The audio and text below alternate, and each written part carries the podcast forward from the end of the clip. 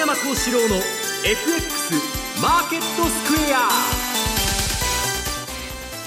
こんにちは、西山幸四郎と。こんにちは、マネースクエアジャパン津田貴光と。皆さんこんにちは、アシスタントの大里清です。ここからの時間はザンマネー西山幸四郎の FX マーケットスクエアをお送りしていきます。まずは今日の日経平均株価終値を確認します。今日は154円55銭安い 15,215 円71銭となりました。3日続落の動きです。西山さん、はい、ニューヨークダウも161ドル以上下げました。ちょっと地政学リスクの高まり心配ですが、そうですね、夜マレーシアのですね、ちょっと予想もしない想定外のニュースが入ってきまして、航空機が撃ち落とされたと。それで一気にリスクオフ相場になっちゃったと、はい、で株は安いし、為替の方はドル買い円買いという動きになってですね、クロス円が落ちたということですね。はい、これ津田さん、こんなことが起きるのかっていうようなちょっとニュースでしたよね。はい、そうですね、これはウクライナの揉めてたところではあるんですけど、はい、ちょっと真相がですね、まだ何とも言えないところで、でその反応としては、有事で、金が買われて、はい、もしくは原油が買われて、先ほど言ったようにドル買い円買いというところ、ちょっと今の時間帯は持ち直しつつあるかなとは思うんですけど、はい、ちょっとまだどうなるか分からないですね。西山さん、これリスクオフの動きにはなってるんですけれども、はい、これ一時的なものなのか、はい、それともこれどういうふうになっていくのかちょっと心配なんですけれども、はいはい、私は基本的には一過性の動きだと思うんですけど、今地政学リスクということでいうとですね、はい、このウクライナもそうですし、イスラエル、あとイラクですね、いろんなところに火種がありますんで、はい、これがですねちょっと同時多発的に何かことが起こってくると嫌だなという感じがするんですけど、これだけで終わっちゃえばですね、はい、一過性の動きじゃないかというふうに考えてるんですけど、はい、その辺をちょっと見極める必要がありそうです。はい、ザ・マネーはリスナーの皆さんの投資を応援していきます。それではこの後4時45分までお付き合いください。この番組はマネースクエアジャパンの提供でお送りします。北海道の皆さん、ラジオ日経とマネースクエアジャパンは共催で、8月2日土曜日、札幌駅徒歩5分の阿久大研修室で無料投資セミナーを開催します。講師はおなじみ金融ジャーナリスト川口和明さんほか、素敵なプレゼントが当たる抽選会も。お申し込みはラジオ日経の M2J 全国セミナープロジェクト札幌セミナー専用ウェブサイトで受け付けています。抽選で120名様を無料ご招待。締め切りは7月30日。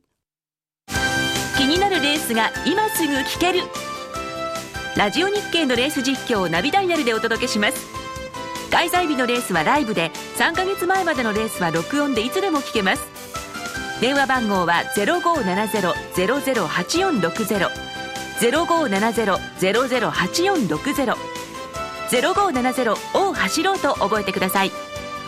情報料無料、かかるのは通話料のみ。ガイダンスに従ってご利用ください。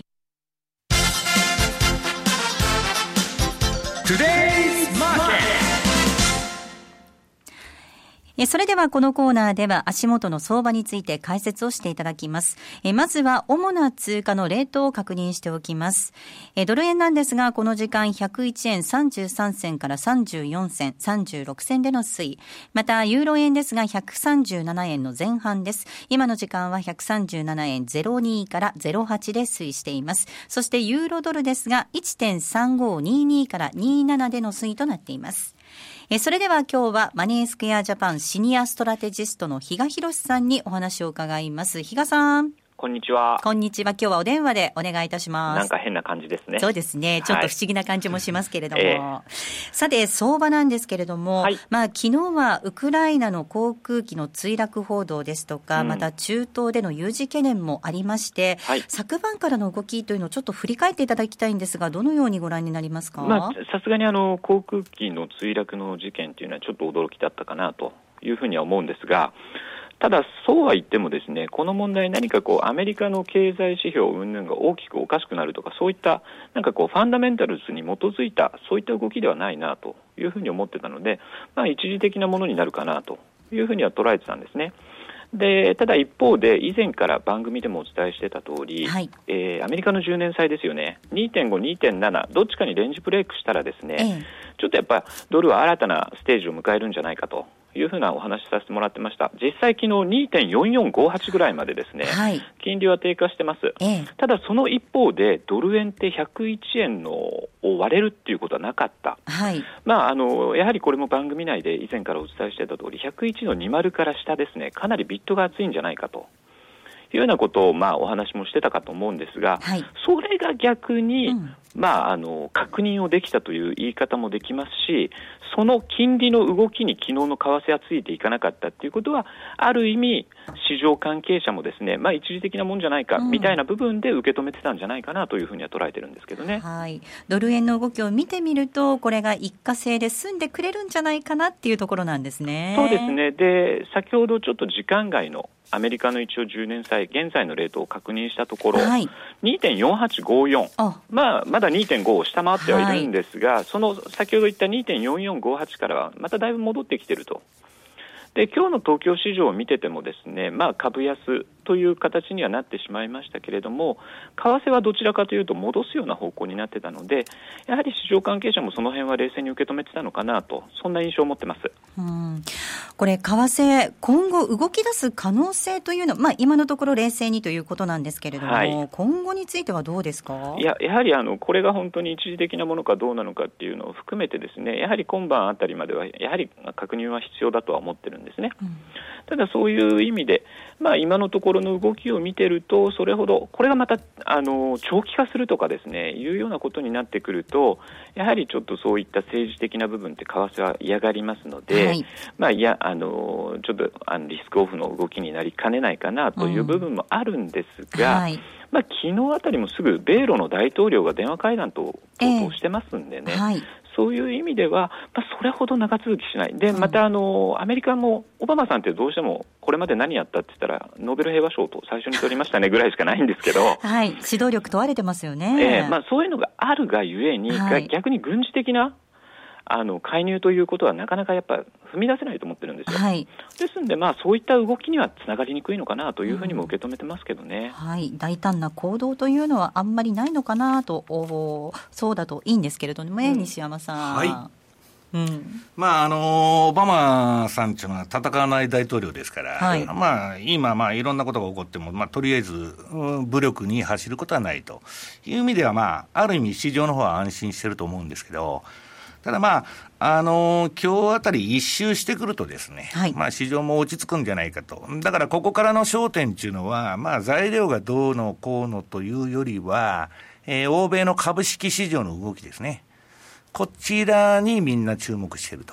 いうことだと思います、はい、あとここのところの動きを見てますと割とそのロンドン時間の入りですかね、一方的に動いたりする傾向が強いかなと思ってるんですよ。円売りの方向に進んだり円高の方向に進んだりみたいな。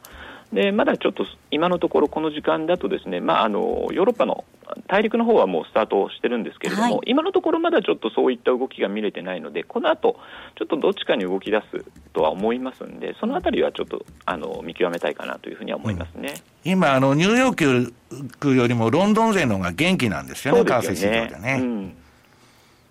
このあたりの見極めですよね。ヨーロッパでどんな受け止め方されるのかということなんですが、はい、比嘉さんでは来週に向けてのアドバイスお願いしたいんですが、はい、まあカレンダーでいくと、まあ、24日ですね、こちらでRBNZ ニュージーランドの中銀政策決定会合が予定されており、まあ、残念ながら今週消費者物価指数がですねちょっと市場予想を下回ったことで追加の利上げ観測がちょっと後退してしまって、まあ、さらには昨日の、まあ、航空機の墜落といったようなこともあったので、まあ、給油これまでしっかりだったのがですね、はい、ちょっと利食いに押されてるんですけれども、またそこの部分でですね利上げということになるとあらあら今回ですね持ってたポジションってちょっと調整されたかなという感じがしますので、新たにまた買いという形で入りやすくはなってくるかなと、そんな印象を持ってますね、はい、新たに買い、そうですね。であとは、イギリスの GDP ですね、こちらが25日に発表予定されてて、で GDP もやはり速報値、暫定値、確定値って3つあるんですけれども、はい、やはり速報値これがまた強いということになると第4四半期に向けてのですね、利上げ観測、イギリスに関してもそこら辺がまた高まってくるかなという気はしてますね。はい。わかりました。比嘉さんありがとうございました。はい、失礼します。さて、西山さん、今ね、比嘉さんの方からもお話がありました、その地政学リスクの高まりという点では一過性になるんではないかなということなんですけれども、ヨーロッパのね、この後の動き見てみることも必要ですが、これ為替があんまりドル円今回動かなかったわけなんですけど、これについてはどんなふうにご覧になってますか？もうドル円はですね、この101円から101円の80ぐらいまでですね、ずっと準公的機関の買いというか PKO が噂されてまして、投機筋もですね、そこを買いが厚いということでですね、やる元気がないと。どういうわけか、昔だったらちょっと打ってきそうな感じもあるんですけど、今のところこの長いレンジの中でですね、諦め顔と。ただ一方でですね、上値の方も、これ最近ちょっと私は危惧してるんですけど、いくつかのファンドから、ドル円の実行レートですね。これにこだわったレポートが出てまして、今、今年円安になるなるって言って、実際に円安になってないのは、1月にアメリカのルー財務長官が、円安牽制したと。で、その時にですね、皆さんですね、我々は例えば、ドル円のレート、今、101円35銭というのを見てるんですけど、財務長官とかですね、要するに連銀はですね、そんなレートは見てないんですね。実質実行レートというのを見てまして、これは何なんだと説明すると長いんであれなんですけど、物価の影響を加味して。そう、インフレ率だとか、いろんなものを加味してですね、貿易が合わせたとか加味して、通貨の価値を総合的に把握する指標と。で、これが、このもう20何年来のですね、今、円安水準にあると。22年ぶりですね、この6月で。だからここからの円安はアメリカは容認しないぞというような観測も出てまして、で、円安も行きにくいと。だから PKO と、アメリカのですね、そういう政治的な、円安牽制観測の間に挟まれてですね、こういうレートになっているということなんですね。須田さん、これ実行為替レートを見てみるとまた違う景色が見えるわけですね。そうですね、通貨というのは相対ですから、一物一貨ではないということですけど、本当にドル自体の強さ弱さを見るということでは非常に大事だと思うんですけど、昨日もこの、航空機事故、これ不幸な事故ではありますけど、そういう時にはドル買い円買いが動いたというふうなこともありますけど、ちょっと全般的にマーケット自体が、これボルカールールの影響もあるんじゃないかという話もあります。プレイヤー自体がやっぱ少なくなって波が引いてるような感じ、めちゃくちゃ影響してます。そうですよね。これなので動きが非常に、歴史的なこれだけの投げ相場っていうのは、これはやはり8月の例えばジャクソンホールであったり9月の FMC であったり、そういったところまではこういった相場が続きそうなのかなというのと、この間申し上げたと思うんですけど、やっぱり昨日の事故っていうのは何があったのか分からなかったということで、よく相場には最近セカンドソートということで、まずファーストアクション起こって、その後に事実が入ってきて、でそこでまたサードソートもあるかもしれませんが、そこで動くということ、なかなかこの続々と反応しづらいような環境になっていると思うので、ちょっと冷静さを取り戻せば、戻してくるのかなという気はしますね。ボルカールールはものすごく効いてましてですね、これ骨抜きになるだとかなんだとか言われながら、2015年の7月に一応実行ということで猶予期間が終わるんで、各投資銀行だとか普通の銀行ですね、自己資本を使っても要するに、投機的な取引できないわけですから、かなりリストラないしは厳しい規制にさらされて、今までだったらもっとリスク取って、例えばドル円売り崩しに行くとかいうのをやるんですけど、それが出てこないんですね。だから私は先週ちょっとアメリカの方の運用者と会って話聞いたら、そのボルカールールの影響はめちゃくちゃ大きいと言われてましたんで、やっぱりどこもですね、ちょっとボルカールールの影響がですね、じわーっと効いとるなということですね。で、もう一つは、まあ、もっと積極的に、まあ、狭いレンジでも動く高速取引ですね。これも今、取り調べになってますんで、はい、動きが止まっちゃってると。余計に、で、折しも夏休みシーズンに入ってますんで。これからね。はい。だからまあ、そういう意味では、まあ、夏枯れ相場と言っちゃってもいいんだと思うんですけど。まあ、シーズン的なものもあり、かつ政策的な、政治的なものもありということで、影響を受けてるわけですね。そうですね。ここまでは、トゥデイズマーケットをお送りしました。ロングセラーラジオソニー EX5 Mark II 好評発売中。高級感あふれる大型ボディに大口径スピーカーを搭載。短波放送のほか AM、FM も受信可能です。卓上型ラジオ EX5 Mark II 乾電池 AC アダプター付きで税込 18,360 円、送料500円。お申し込みお問い合わせは 03-3595-4730 ラジオ日経通販ショップサウンロードまで。競馬中継が聞けるラジオ日経のテレドームサービス。東日本の第一放送は 0180-99-3841 99-3841、 西日本の第二放送は 0180-99-3842 99-3842。 情報料無料、通話料だけでお聞きいただけます。ラジオ日経、ラジオ日経、ラジオ日経。M2J トラリピーボックス。トラップリピート、トラップリピート、僕の名前はトラリピ。トラップリピート、トラップリピート、それを略してトラリピ。さて、このコーナーでは FX 取引の考え方について津田さんに教えていただくコーナーです。今週もまずは私のトレード報告をさせていただいてからアドバイスをいただければと思います。津田さん、お願いいたします。はい、さあ、今週なんですけれども、私ですね、まず結果からというか、今時点の、時価残高申し上げますと、20万円弱のマイナスになっております。あ、そうですか。はい。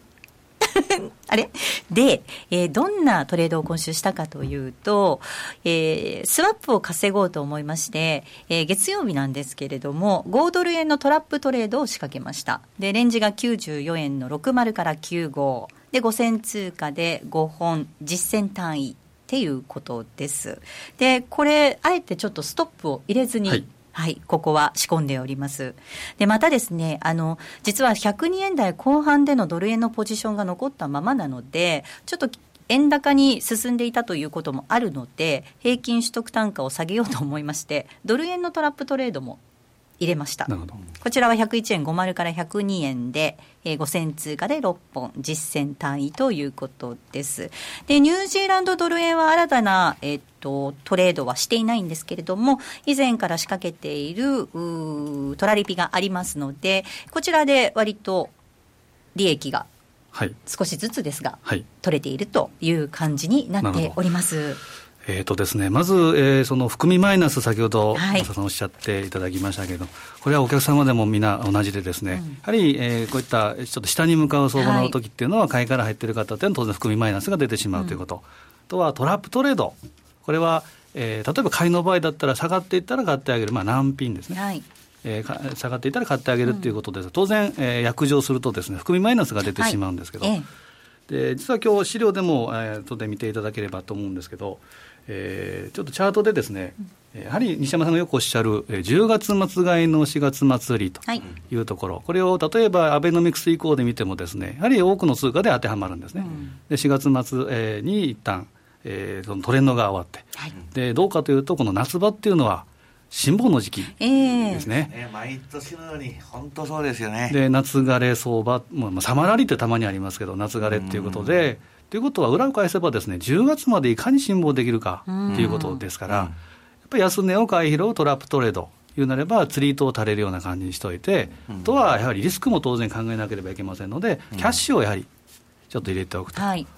いうことがやはり非常に大事になっていくので、まあ、もっと言うならばもう無理をしない、まあ、休むも相場っていう言葉もありますけど、はい、どんどん積み重ねてですね、雪だるま式に増えていくということがないようにして、ぱりストップロスも当然入れながら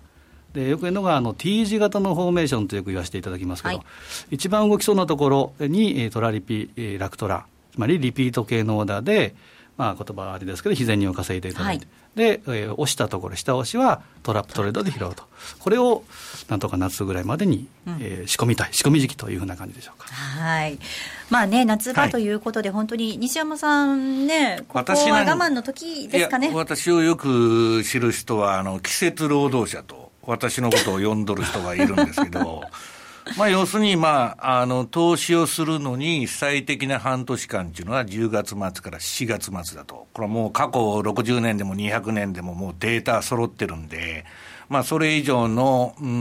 有用な投資手法はないというくらいのですね、強力なアノマリーなんですけど、要するにですね、じゃあ4月末から10月末の相場というのは、まあ我々分の悪いところでやってるんですね、うん、そう投資をするのにあんまりふさわしくない半年間なんです、うん、でその時は何するかというとですね、まあ極めて私なんかもディフェンシブに、ポジションを取ると。だからまあ完全に休んじゃいますと相場のリズムも何もわからなくなっちゃいますんで、まあ相場に常時参戦はしてるんですけど、まあがっぷり四つに相撲で言うと組まないということなんですね。半身の体勢でちょろちょろっと入って、ちょろちょろっと引き上げちゃうというような売買をですね、まあ繰り返していきまして、まあ決してですね、無理をしないというのがまあ10月末までの相場なんですね。うん、まあ津田さんとはいえですね、うまく今言ったようにうまく相場と付き合えば着実に利益を上げることもできるようですね。そうですね。特にドル円というのは歴史的な投げ相場ということで、今年の2月から、はいいくと高低差の平均でいうと2円50銭もないですか。うん、その中で実はですね、当社のお客様で実現損益はですね、はい、22週連続、まあ、23週になろうかというところで利益を出していただいてるんですね。うん、そうなんですね。やはり動かない、ということ、まあ、もしくはなるほどな相場ということになると、はい、まあ、手前味噌であるんですけど、やはりリピート系で、まあ、トラリピで仕掛けておいて、まあ、ちょっと、まあ、稼いであとはちょっと動くまで待っとくというふうな感じに仕掛けられてもいいのかなとは思いますね。うん、はい、まあ、私も今週のレポートに書いたんですけど、ドル円の場合はですね、まあ、ストキャスティクス、まあ、パラメータ533というやつの20以下になって、まあ、買うとですね、うん、大体うまくいくと、はい、いうことでですね、まあまあ、レポートとかブログにも書いたんですけど、まあ、一番簡単なのはドル円なんですね。はい、要するに買うポイントが例えば今の101円の20ぐらいから、まあ、100円80ぐらいまで買って、もう切るポイントも100円75と、うんうんうん、はっきり決まってますんで、もうこれを機械的にやるだけって何の感情もないわけです、そこには。だからそれをまあ今まではですね、まあ、これからもずっと通用するかどうか別としてやってるとですね、うまく回ったということなんですね。うん、さて津田さん、私のように今 FX にチャレンジしている皆さん、もっと FX のことについて知りたい、儲かるようになりたいという方にはセミナーがあるということですが、はい、はい、お願いします。8月の2日3日2日間、はい、これは札幌駅近くのですね、アスティ45、はい、アキュというところですね。アキュですね。はい。アキュの、来研修室16065号室で2日間にわたって、はい、基礎編、土曜日が8月2日土曜日が基礎編で、8月3日日曜日が実践編ということで、特に3日つまり2日目は、西山さんと、はい、とは比嘉と私が、はい、熱く語らせていただきますので、はい、よろしくお願いします。お越しいただければというふうに思います。はい、8月の2日と3日の2日間にわたりまして、1日目が、基礎編、そして2日目はなんと西山さんも登場されて実践編ということで、はい、もう本当に簡単でですね、はい、まあ、投資に有用と思われる指標を手法をですねお話したいと思いますんで、ぜひいらしてください。はい、西山さんがこれまでのマーケットにおける経験から積み上げてきた、はい、散々損をしてですね、苦労してきてですね、その結果そぎ落としてですね、有用と思われるものだけをお話ししますので、はい、はい、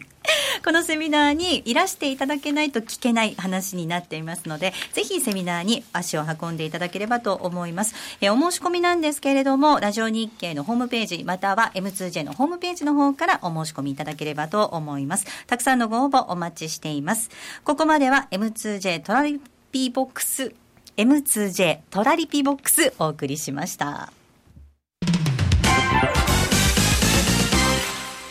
マネースクエアジャパンは FX は投機ではなく資産運用であるをモットーに、特許取得済みのオリジナル発注機能や独自のリスク管理ツールの開発により、今までとは違った取引スタイルを個人投資家の皆さんに提案しています。さらに、マネースクエアジャパンは単に FX サービスを提供するだけでなく、皆さんの投資スキルアップにも貢献したいと考えております。具体的には、ご自身の理論的な投資判断のもと、FX 運用を行えるよう、経済や金融に関するしっかりとした知識、情報を提供する M2J FX アカデミアです。学長には、著名な金融アナリスト、吉田久さんを迎え、誰でもファンドマネージャーという究極の目標を掲げ、多彩な教育プログラムを実施しています。FX を資産運用に変える。マネースクスクマネースクエアジャパン M2JFX アカデミアで一歩進んだ FX 投資を身につけてみませんか。 M2JFX アカデミアの詳細はマネースクエアジャパンのホームページをご覧ください。マネースクエアジャパンが提供する外国為替証拠金取引は、外国為替相場の変動や各国市場金利の変動により損失を被ることがあるほか、その損失は投資金額を上回る恐れがあります。取引説明書をはじめ、契約締結前交付書面などの内容を十分にお読みいただき、ご理解の上お取引ください。なお、取引に際しては所定の手数料がかかります。金融商品取引業者関東財務局長金商第296号株式会社マネースクエアジャパン。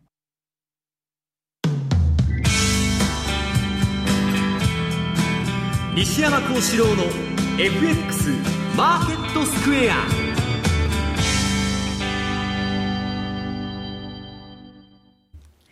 さて、このコーナーではマーケットの見方について西山さんにいろいろな角度で教えていただきたいと思います、はい、今日のテーマなんですが、BIS 報告とイエレン議長の議会証言に見る政策方針ということです。はい、はい、これですね、もう今の相場は、一言でどういう相場かって言うとですね、もう中央銀行バブルなんですね。はい、もう世界中中央銀行が相場の集約に躍り出たと。で、我々がその相場やるのに気をつけないといけないのは、中央銀行の政策が変わるのかどうかなのかですよね。うんうん、で、それのヒントとなるのが、はい、イエレン議長の半期に一度の議会証言と。これはどういう内容になるかと、はい、で大したこと言わないだろうという話もありまして、スルーしてた人もいるんですけど、我々はファンド勢はものすごく神経質に見てたということがあるわけです。でそれはなぜかというとですね、BIS 国際決済銀行の年次報告書っていうのは6月の下旬に出たんですけど、はい、これがですね、かなり中央銀行バブルに対する批判をやってるんですね。要するに中央銀行はね、その大恐慌の時みたいな感じでデフレに過剰反応しすぎだと。で、今は金融緩和のやりすぎなんだと。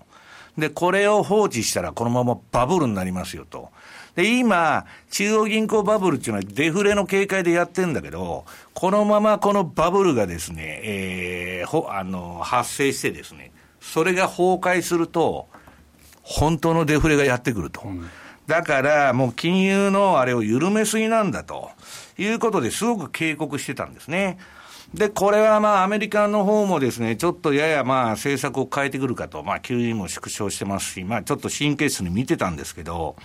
したらですね、このBIS報告を受けてですね、はい、イエレンさんがすぐに、IMF でその後講演したんですね。で、彼女何言ったかちょっと、バブルをですね、退治するのは、中央銀行の仕事ではありませんと言って、で、これが、イエレンのバブル容認論ということになってですね、アメリカの株がまた狂気乱舞したということがありまして、で、そういう流れの中でですね、今度議会証言が行われたということで、非常に注目しているわけですね。はい。はい、で、結果から申しますと、はい、めちゃくちゃにバブル的だったということなんですね。この人はバブル容認すると、はい、いうことでですね、我々ファンド勢はですね、やっぱりまだ、これからもややリスクテイク気味に動かないとしょうがないかなということで、まあ、今いろいろ話をしとるわけです、はい、でイエレンさん、バブル、まあ、ジャンク債バブルだとか、クレジットバブルだとかですね、あるいはアメリカの、まあ、株についてもいろいろ言っとるんですけど、うん、それは表面上言ってるんですけど、実際はですね、今のアメリカの環境で言うと、これまあサマーズさんが言ってる、まあ先進国が長期停滞に陥ってる中で、こういうバブル的な要素を完全に排除しちゃったら、もう経済おかしくなっちゃうということでですね、まあアメリカの連銀としては、もうこのバブルを放置してですね、いけるとこまで引っ張ろうという腹だなっていうのをみんなファンドが言ってるわけですよ。はい。だから、これ気をつけないといけないのは、じゃあイエレンのイエレンというか FRB の政策っていうのはかなりバブル容認的なんですけど、はい、これこのままですね、まあ今みたいに長期金利が上がらなくて、で、バブルが、わーっと走っていくという展開になることもあるでしょうし、あるいは変に走ると、今年どっかでガタンと来る可能性もあると。いずれにせよリスクが高まってるんですね。上がるにせよ下がるにせよ。だから、まあ私がラジオお聞きの皆さんに言いたいのはですね、まあかなりそのバブル的な環境でですね、まあこの低金利で低ボラバブルが、ますますまあ走る可能性はあるんですけど、同時にですね、絶対にその防御というのを忘れてはいけないということなんですね。はい。津田さん、これBISの牽制にもかかわらず FRB イエレン議長としてはバブル容認ということでリスクが高まっているというお話でした、はい、これなかなか舵取りも難しいと思いますが、それに対する投資家私たちもね、準備っていうか構えが必要になってきそうですね。そうですね。かつてQE が終わった時っていうのが大体16、17% ぐらいドンと下げてますから、うん、となるとやはりまあ、イエレンさんっていうのはどういう人かというと、西山さんのレポートにもありましたけど、はい、非常に人の良い、うん、非常に好人物と温厚な人みたいですね、はい、この間の証言でも多岐にわたるような発言で全てに答えると、丁寧に答えてますね。で一方の黒田さんはどうかというと、もう自信ありの一点張りでこの違いっていうのが非常に、あったんですけど、非常にイエレンさんって慎重というふうな感じではあるんですけど、やはり、まあ、飛行機に例えるとですね、例えば、まあ、魔の11分間ってありますけど、離陸の時の、うん、そういった、近隣のですね、そういった、離着陸の時っていうのはこれ9月の10月以降どこになるか分かりませんが、うん、そうなると非常に大事なところなので、やはりリスクにはですね、非常に、留意して臨みたいというところですね、うんうん、まあ、そうした中なんですが、どういったところに資金が向かっているのかっていうことですよね。もうこれはだから、結局ですね、その結論から言いますと、はい、今ですね、アメリカのさすがにまあ中央銀行もこれ以上ポートフォリオを大きくするわけにはいけないと、うん、その GDP の 100% 以上のですね、はい、借金になってるわけですから、で今持ってるそのポジションだってその損を抱えてるわけですから、はい、そうするとですね、一応 QE はやめるんだけど、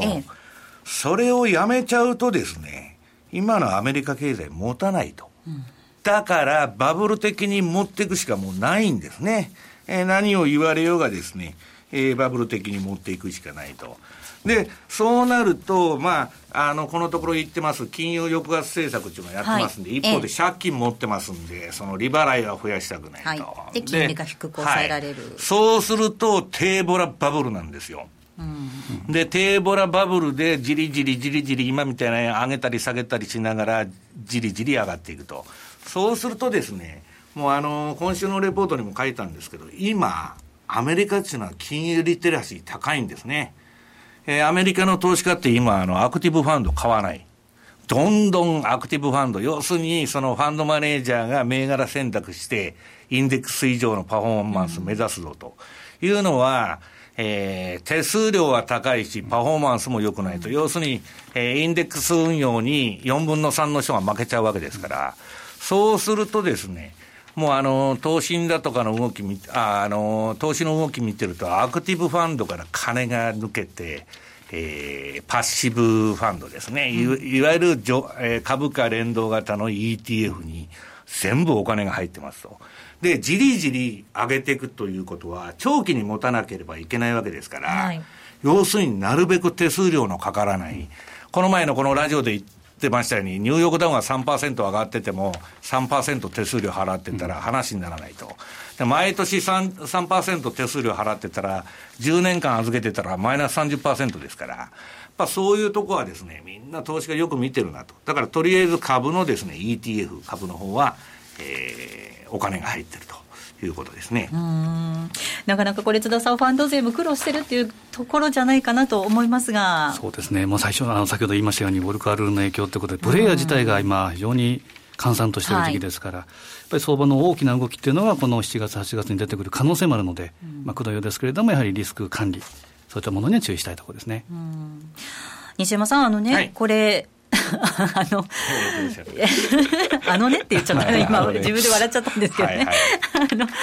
そのBISはそのバブルに対して牽制、バブル懸念というのをすごくこう牽制してるわけですけど、はい、もう日銀に対しても批判してますよ、はい、ただ例えば今までの日本の例なんかを見てみると、はい、いくら金融緩和したところで、はい、バブル流動性の罠に陥って、はい、バブルなんて起こんないじゃないかっていうの、はい、そういう意見もあったりとかしますよね。だからそれはまあ日本の場合なんか良いデフレであったという話もあるんですけど、結果的に、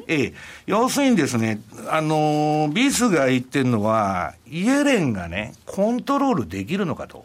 我々は考えないといけないのは、じゃあバブル環境を用意してですね、これまあどんどんで、アメリカの株っていうのは大体 PR15 倍で普通は天井と言われるんですよ。で今17倍でしょ、だからひどいバブルじゃないけど、はい、要するにもうバリエーション的にそんなに上がるようなその水準じゃないんですよ、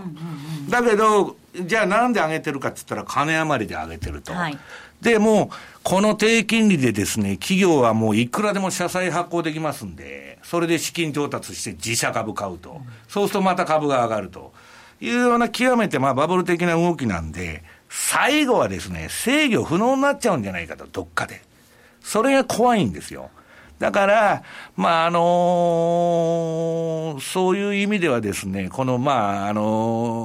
ジオでも言ってますようにもう64ヶ月上げてるわけですから、先ほども言いましたようにまだ相場走るかもわからないし、またどっかでちょっと、下げがあるかもわかりませんけど、いずれにしろ防御はこの局面は、忘れてはいけないと。で株が下がるのはだいたい8月から10月ですから、まあ、ここのところは特に気をつけたいなというふうに思ってます、はい、ここまでは西山孝四郎の FX マーケットスクエアをお送りしました。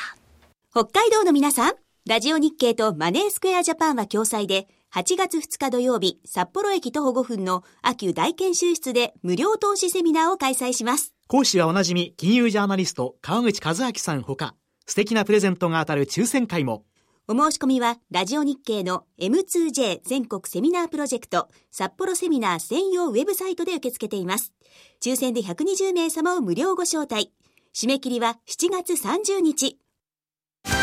気になるレースが今すぐ聞けるラジオ日経のレース実況をナビダイヤルでお届けします。開催日のレースはライブで、3ヶ月前までのレースは録音でいつでも聞けます。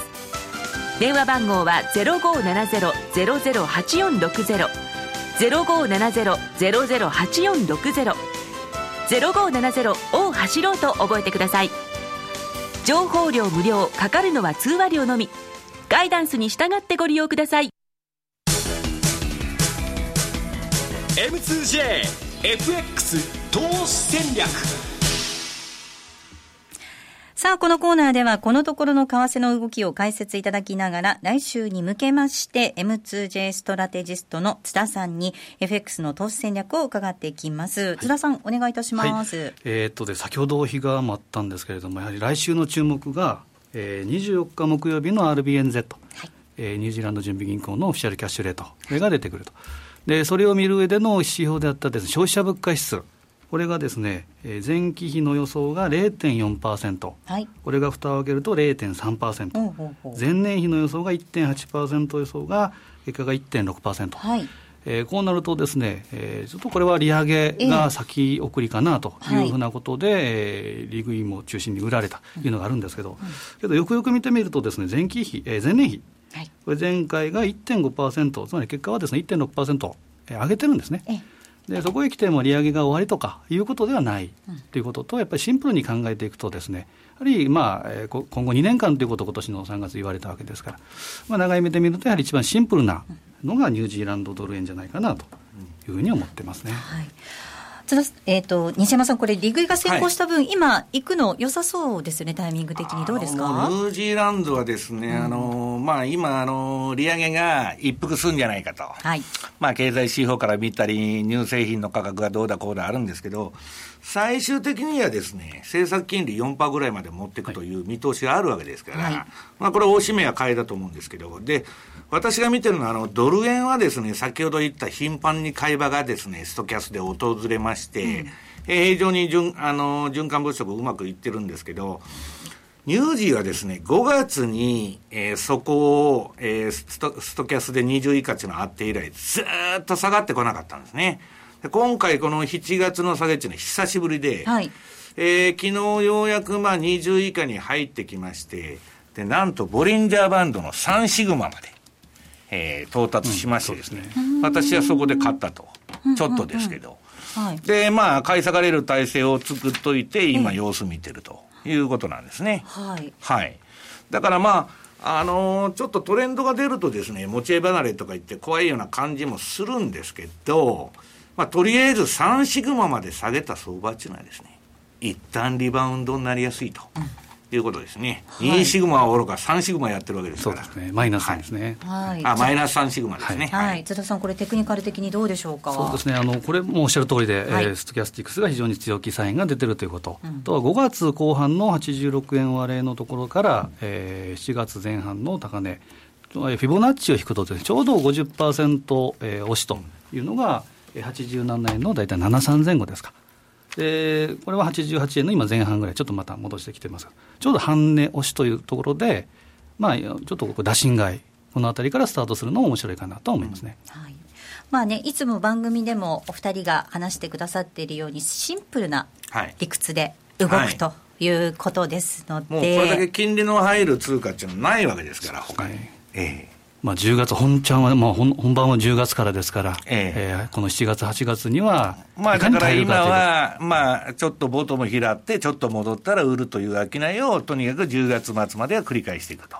いうことだと思うんですけど、うん、その辺本当に自分でもリスク管理をしながら、はい、ご自分のポジションをリスク管理しながらこまめな対応というか、はい、トレードが必要になってくるわけですね。まめにやらないと今の相場はですね、まあ、上がったり下がったりの繰り返しなんで、うん、はい、ちょっと細かいチューニングが必要かなというふうに思ってます。そうですね、はい、秋からのその本ちゃんの相場に向けて、その時にトレードができないっていう状態にならないように備えていただきたいなと、はいはい、資産管理をしっかりしていただきたい、はい、リスク、そうですね。さて来週月曜日にはもっと練られた戦略が M2J で取引されているお客様限定で見ることができますので、ぜひ講座を開設していただいてレポートを活用していただければと思います。ここまでは M2JFX 投資戦略をお届けしました。さてお送りしてまいりましたザ・マネー西山孝四郎の FX マーケットスクエア、そろそろお別れのお時間が近づいてきました。夏相場ということでどうなっていくのかというのも心配なんですが、ぜひ秋に備えていただきたいなと思います。ここまでのお相手は西山孝四郎とマネースクエアジャパン津田貴光と大里清でした。さようなら。この番組はマネースクエアジャパンの提供でお送りしました。